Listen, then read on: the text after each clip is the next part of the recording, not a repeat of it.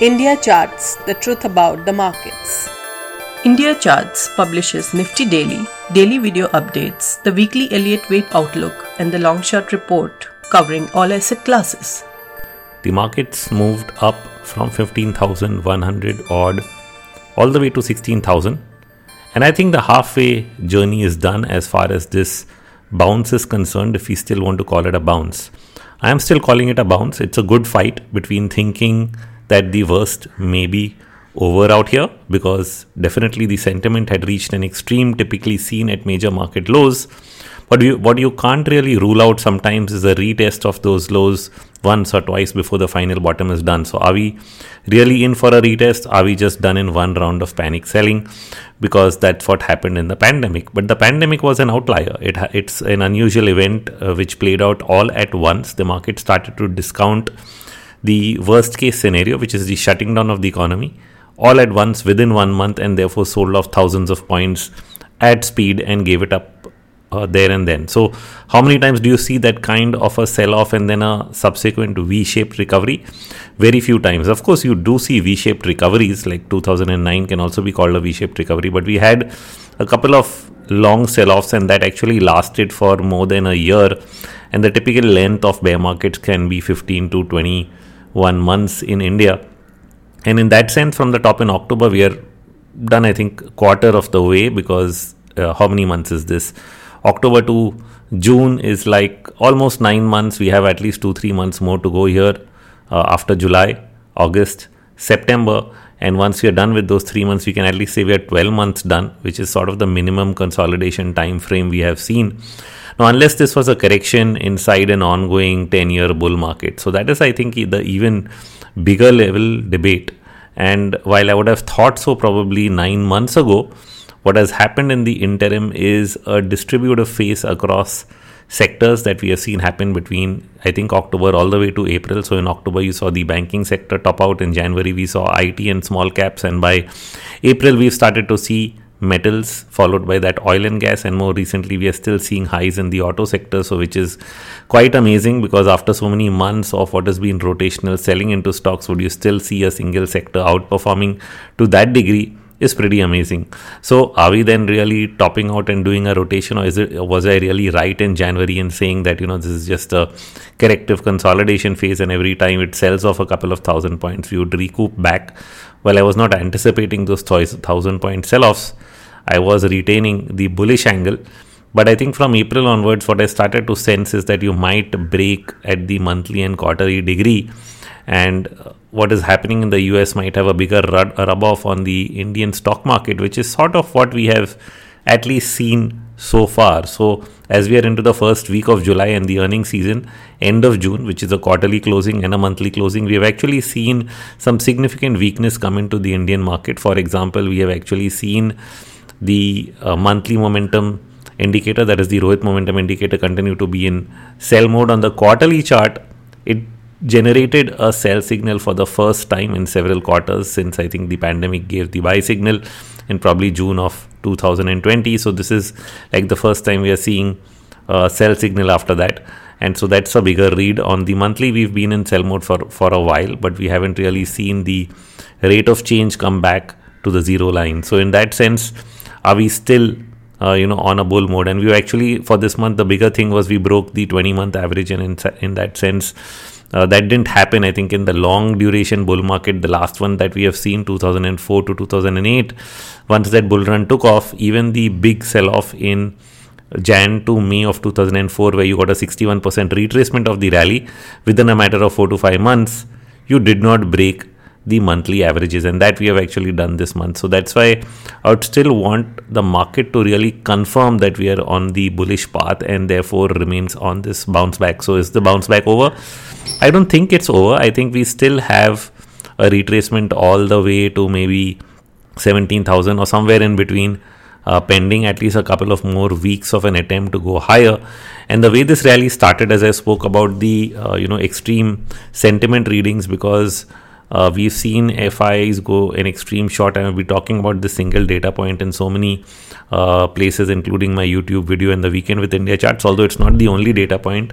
There are multiple things that we, that we actually look out. For example, there's a positive divergence in the put-call ratio. There's an extreme reading similarly in the forty-day advance-to-decline ratio. So all of these data points, when they come together, we've even seen the discount premium in, in the futures market come down a lot. Of course, not to the Uh, super extremes, but uh, to the normal lower end of the range.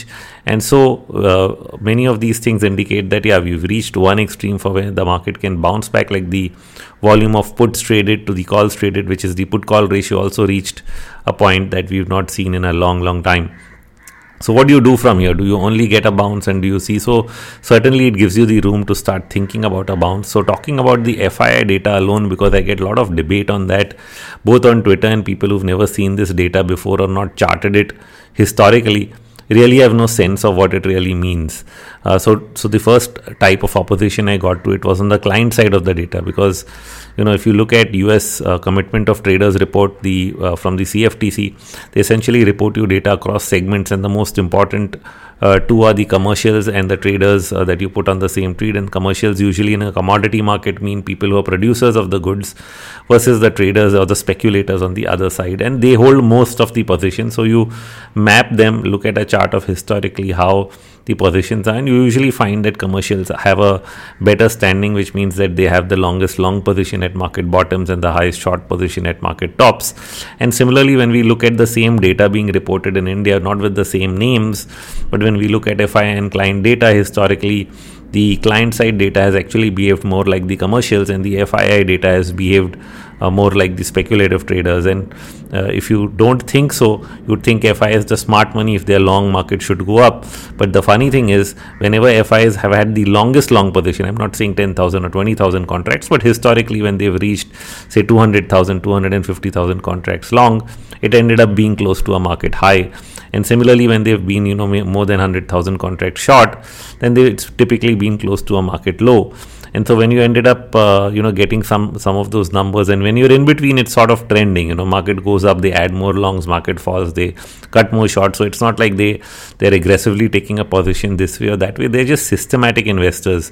They just follow the market. If the market goes up, they're buying more. If the market falls, they're selling more. The only point I pay attention to that data is if it reaches an extreme. And so to me, it's more like a voting machine. It's not really about, you know, whether the Uh, data that the F I Is, uh, you know, uh, lead end up generating is really about their size. It may be like someone pointed out, oh, this is ten thousand crores. The India entire investment is, you know, three hundred plus billion dollars. And so if that's the size of investment, this is too small a comparative hedge. And then if it's only a hedge, how does it matter? Now, I don't look at it that way. Uh, when you look at data, you're really trying to judge sentiment. Now, ideally, you could have done a survey. You could survey all of them and say, are you bullish or are you bearish? And put that on a list, and you would know what percentage of them are really bullish to bearish. And that would end up being the sentiment data that you would then use to determine whether the market is, you know, excessively bullish or excessively bearish in terms of what all the traders on the prop desks are really saying. So the daily sentiment index, which we, we also publish from the European firm Trade Futures, is essentially a survey uh, of uh, you know traders. They don't do the Indian market, so which is why uh, this uh, other data is the only thing we have. But uh, they do various global markets, and based on a survey, you get an idea, you know, what percentage of people are traders are bearish or bullish, and so you have to really subscribe to that data to know what the outcomes are. And I publish them on the India Charts blog for those who are interested.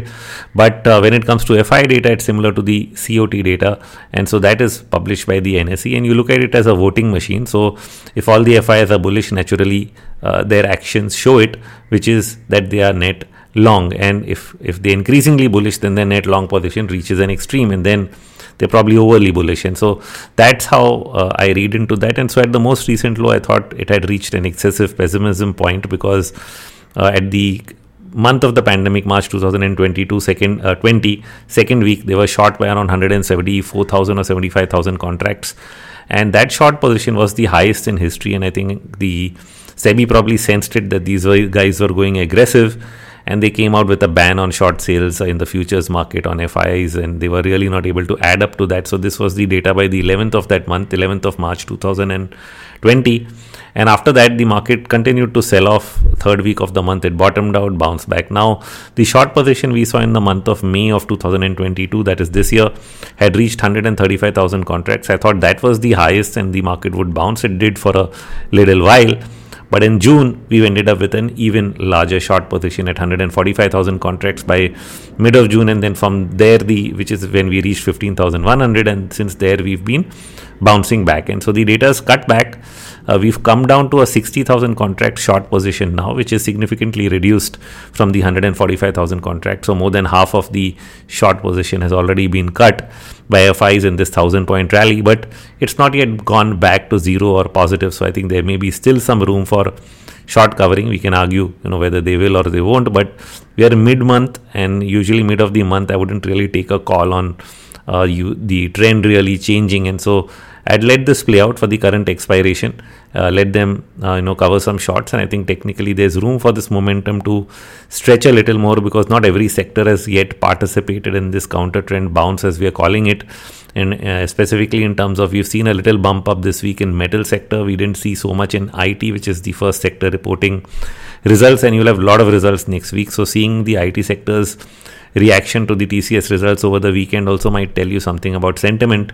If bad news is good news, and, and it's taken as, you know, that this is probably the worst getting priced in, and the market behavior shows that that initially after a drop down, uh, you know, in uh, t- tech stocks start picking up, then you might get that positive rub off, and it would actually mean and signal a change of sentiment uh, at that front. And so you'd want to see these bounces come across sectors before you can actually say that uh, you know you've priced in the best case scenario, because you'll increasingly find people starting to not only call this a bottom at fifteen one hundred, uh, but uh, probably a lasting bottom. The higher we go, the conviction will increase, and you'll reach a point where conviction is at its maximum, which is where I'd then want to judge whether that conviction is based on reality or simply hope. And to do that, you'll have to look at a couple of things. You really want to judge how uh, earnings are going to pan out for the rest of the year, and how global markets are really going to pan out, because this has not really been an India story. The Y two K bubble popping was also not an India story. two thousand eight, India's G D P grew by seven percent, uh, even at the end of the Uh, you know, Great Recession, which caused U S banking sector to really unwind in a big way.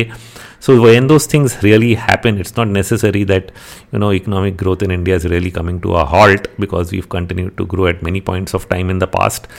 But we do gyrate from points of overvaluation to undervaluation. And so that has happened, I think, at each of these times. We've gone to thirty times or thirty plus times in terms of price earnings ratios, which is a high valuation for the Indian market. And then during these specific bear markets, gone back to Uh, ten times in terms of price earning ratios. In between phases, we've many times bottomed, say, around fifteen times or sixteen times or seventeen times, as we did in the pandemic, and we are sort of coming back close to that level. A few points more and we'll be at pandemic valuations. But the question is, and also this data, when I'm saying pandemic valuations, is based on the new consolidated P ratio. So if I go by the old data, probably we're already below that data point, because the uh, non-consolidated earnings would be much lower. In fact, if they they would be lower, the P ratio would be higher, so you would you would actually appear more expensive. So wrong of me there to say that we would be lower. So we would be higher, but now with the consolidated picture, we, we are actually closer to the pandemic valuations. Now, having said that, the question is, can we really continue to unwind valuations to a lower point? And that would typically happen in a bear market of larger degree, where and the risk of that is more from the U S market, because the U S is not only raising interest rates, which is one part of the risk, but actually tightening liquidity through quantitative tightening, which is reversing its quantitative easing book by unwinding treasuries on its uh, balance sheet, which which are to the tune of, I think they started with thirty to fifty billion dollars, and by September they're going to be doing, I think, ninety billion dollars, if I'm not wrong, of what I remember in terms of the data points. And if they're going to be unwinding that much month after month, that's going to be the negative liquidity impact in terms of global flow. And will that negative liquidity impact be sufficient to slow down the world economy, irrespective of whether they are raising rates or not further beyond a point where they think inflation may be cooling off? So they may even slow down their rate hikes. A lot of people are using that as a reason to be long the market. But if the tightening of liquidity leads to a further contraction in growth, then the risk of a recession will still re- remain on the table, or at, at least if not a real growth recession, you might end up with an earnings recession, and uh, you know one or the other of those factors would continue to put downward pressure on U S equities, and so that rub off on other markets would then continue, keeping open the odds of us moving towards the lower valuation band of our long-term bull and bear market cycles. And so that's something to watch out for. Should we say therefore just judge because the market bounces back to seventeen thousand that the worst is over, or should we keep odds of this uh, you know uh, open, that you know things can get, get still get worse from here before they improve in terms? So when I think about it in terms of time for bear markets or even consolidation phases, then I think it, it requires a little more time uh, in terms of you know depth. Maybe it requires more depth, and certain indicators and levels breaking say that the market is not in a runaway mode like it was probably post two thousand two. And uh, even in that environment, we at least had a weak dollar environment, which means the dollar had already started its bear market in two thousand one, and it did not reverse course, which is what I thought in two thousand twenty, and was uh, bullish for that reason from two thousand twenty to two thousand twenty-two. But moment the dollar broke out of its five-year range, I think that was another reason for me to finally say that uh, you know move from a standalone bullish and consolidation mode to maybe this can get worse into a deeper bear market. And so I've called it a bear market already officially some time back, and I'll not change that stance till I can get a clear sense that all of these macro factors that we are watching uh, you know fall into place and Uh, start supporting the market for an upward journey. And that's still not there. As you're seeing, the U S D I N R has already hit, I think, around uh, seventy-eight, seventy-nine, something that I think a lot of people were not anticipating. And for long, it looked like there's an ending pattern on the U S D I N R, and should have reversed with the falling dollar uh, in two thousand twenty to twenty-two. But apparently, the U S D I N R did not. It remained Uh, weak uh, relative to other markets, and now when everything else is weakening, it's actually remained strong relative to other currencies. So it's sort of done the in-between. Probably the R B I has managed to you know contain volatility in the rupee based on what was happening in various markets on both ways. I mean, even when the dollar was getting weak or when it was getting strong, they've tried to contain volatility. But on the weak side, it's always difficult because we are still a net importer of goods and services. We always have a trade deficit, and add to that we are a net importer of oil and gold, and so it creates a problem for us. You know, so so we are we are a country which has a dual deficit, and that typically means we need currency reserves to really buy goods and services from abroad. And if we need to do that in dollars, then a shortage of dollars is usually a problem. So as long as our financial markets are strong or in a bull run, we end up attracting F D I or F I I flows, which sort of fund our requirement for net imports. But whenever the equity markets or you know uh, the economy slows down, you get a, a reverse flow of that money, then it becomes difficult. And so the R B I is trying to manage that through dollar sales in the market, but I think now that they've moved towards interest rate policy as a management tool, that has become a little more difficult. They've sort of had to back off from keep on selling dollars in the market, and so you're seeing the U S D I N R run up quite a bit now, adjusting with where the rest of the world is on the currency. And I, I'm not sure that currency adjustment is completely done with. Uh, I was hoping for at least a short-term pullback. Even that is not happening. So while the Nifty is starting started its bounce, and halfway through, the U S D I N R is just not giving way or joining in on the other side in terms of getting a little stronger even in the short term. So that sort of uh, you know keeps the red flag out there. I'll still continue to anticipate that pullback, but say if it doesn't happen, we'll be in a scenario eventually where both equities and the currency will be falling simultaneously, which is the typical inverse correlation between U S D, I N R and Nifty. But we're not there yet. Uh, we're still seeing a divergent move between these two uh, you know, assets, which is usually not the case. So you have a weakening currency at the same time as you have a stronger stock market, which is not what you usually expect. Uh, but going back to what I was talking about, F I I and client data, you know, one more misperception is on the client side as well. Couple of people came up on Twitter and discussed, said, no, retail is long, market can't go up. Now, essentially, they were looking at the large positions which the client side shows. And like I said, the client side is the opposite of the F I I side, just like the commercials. And why do we say its behavior is similar to the commercials, because I don't think it's all retail money. You know, apart from F I I, the largest, I mean, the other three components are prop and mutual fund. Those are not really large in terms of the amount of value being reported.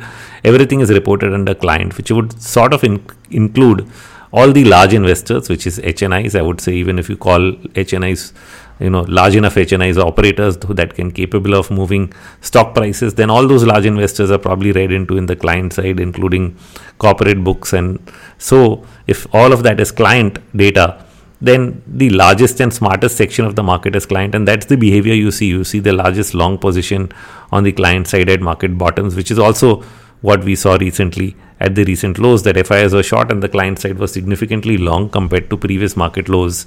And therefore, that was also another good reason to expect that uh, the smart money gets paid off through a market rally. Now, of course, both positions will reduce as the market continues to go up. Profits get booked. The client side position will also reduce from long to maybe nil or maybe zero or maybe marginally long. And so we will take a call at that point of time what the market really wants to do. Does it want to continue with that trend, or is it going to reverse and have all these other macro factors, from the dollar to the U S markets to a potential U S recession or an earnings degrowth over the next couple of quarters, really changed? And is it going to put additional pressure on equities in general, or are we done with this deflationary trade and are we starting to bet on a Fed pivot that will that is likely more sooner than later uh, in terms of money printing? But I, I, it's really amazing to think, you know, that they've been through with this for so long and they're facing this uh, serious problem with inflation. Are they going to just back off in like one or two quarters of, you know, tightening?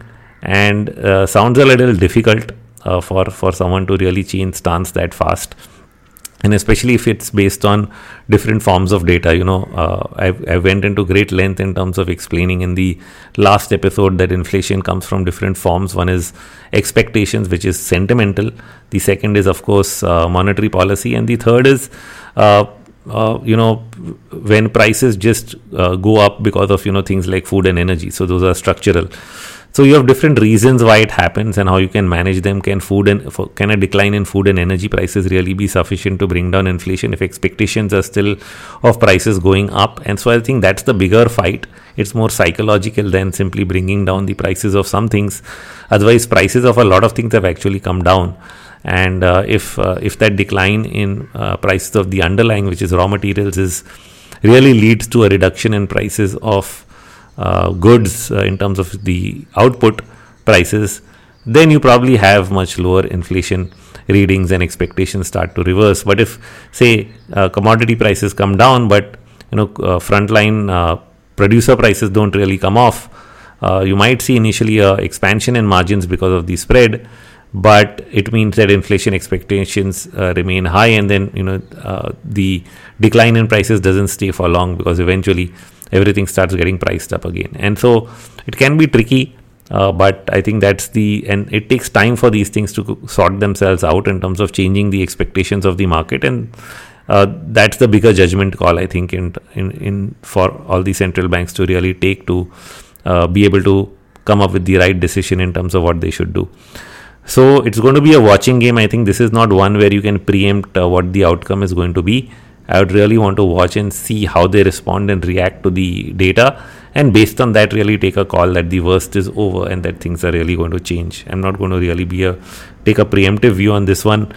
Uh, if the market was in a state where I would, like two thousand twenty felt that way because you had a deep cut, it was worth taking that preemptive view, and eventually the stimulus and other announcements came along and aided that rally to a great extent.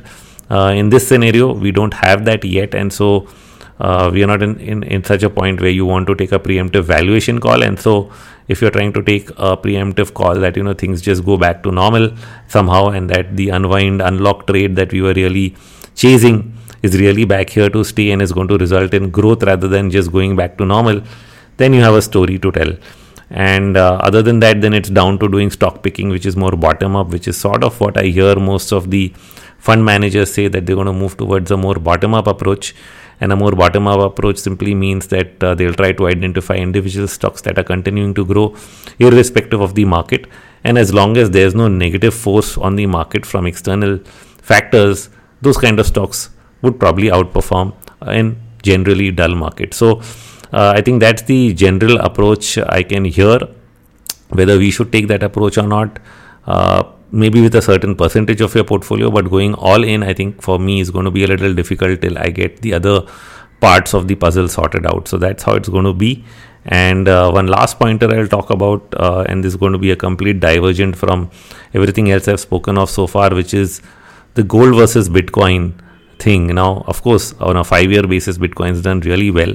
But the reason I took brought this up is a very, very different scenario. When do you really think about gold performance? Because if I take a long enough period of time, I think even though gold prices have gone up many times, uh, gold's general performance relative to equity has not been good for a long, long period now.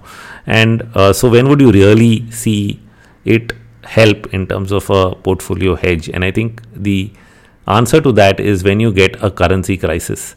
So in places like Venezuela, Argentina, uh, many of these, uh, Turkey, for example, wherever you've seen currency crisis uh, or you've seen a hyperinflation, in those nations, like even in the Pakistani rupee, for example, has fallen a lot. So in these places, if you actually end up owning gold through your savings, which means your savings are largely held in gold instead of cash, you at least end up getting currency protection. So if the currency is falling relentlessly, to that extent, prices of gold actually move up.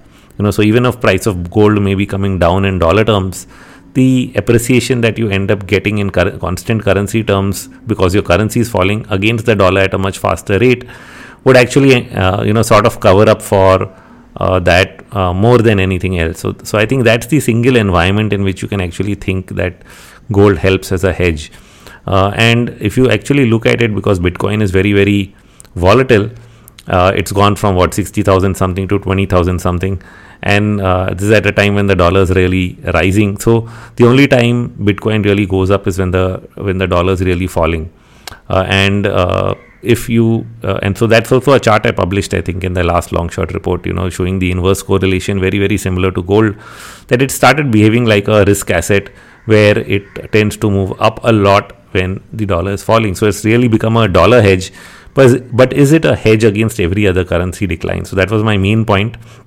For example, if you got a huge drop in the Argentinian peso or in the uh, you know Turkish lira, Uh, what would happen to the price of Bitcoin versus the price of gold? Now, when Bitcoin was appreciating, it probably didn't, it probably did as well uh, as gold uh, in their particular currency. But at a point like today, when the price of Bitcoin or other cryptocurrencies are falling, then gold would actually appear to do much better. So these are the divergences to really think about.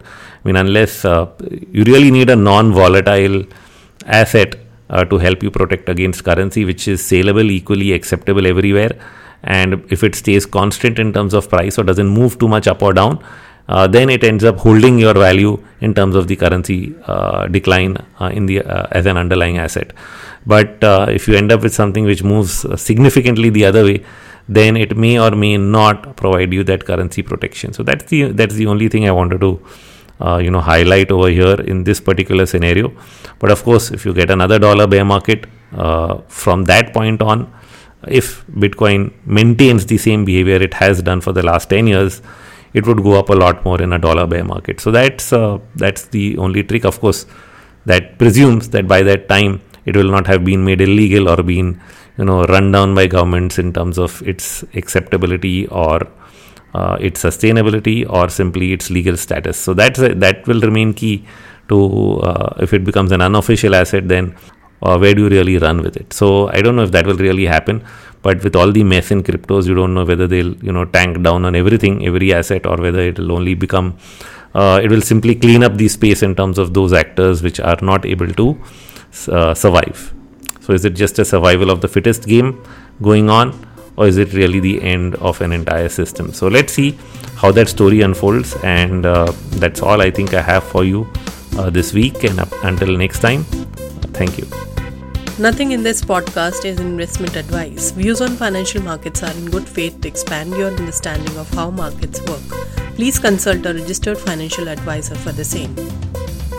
And yes, please share this podcast with everyone you think can benefit from this knowledge.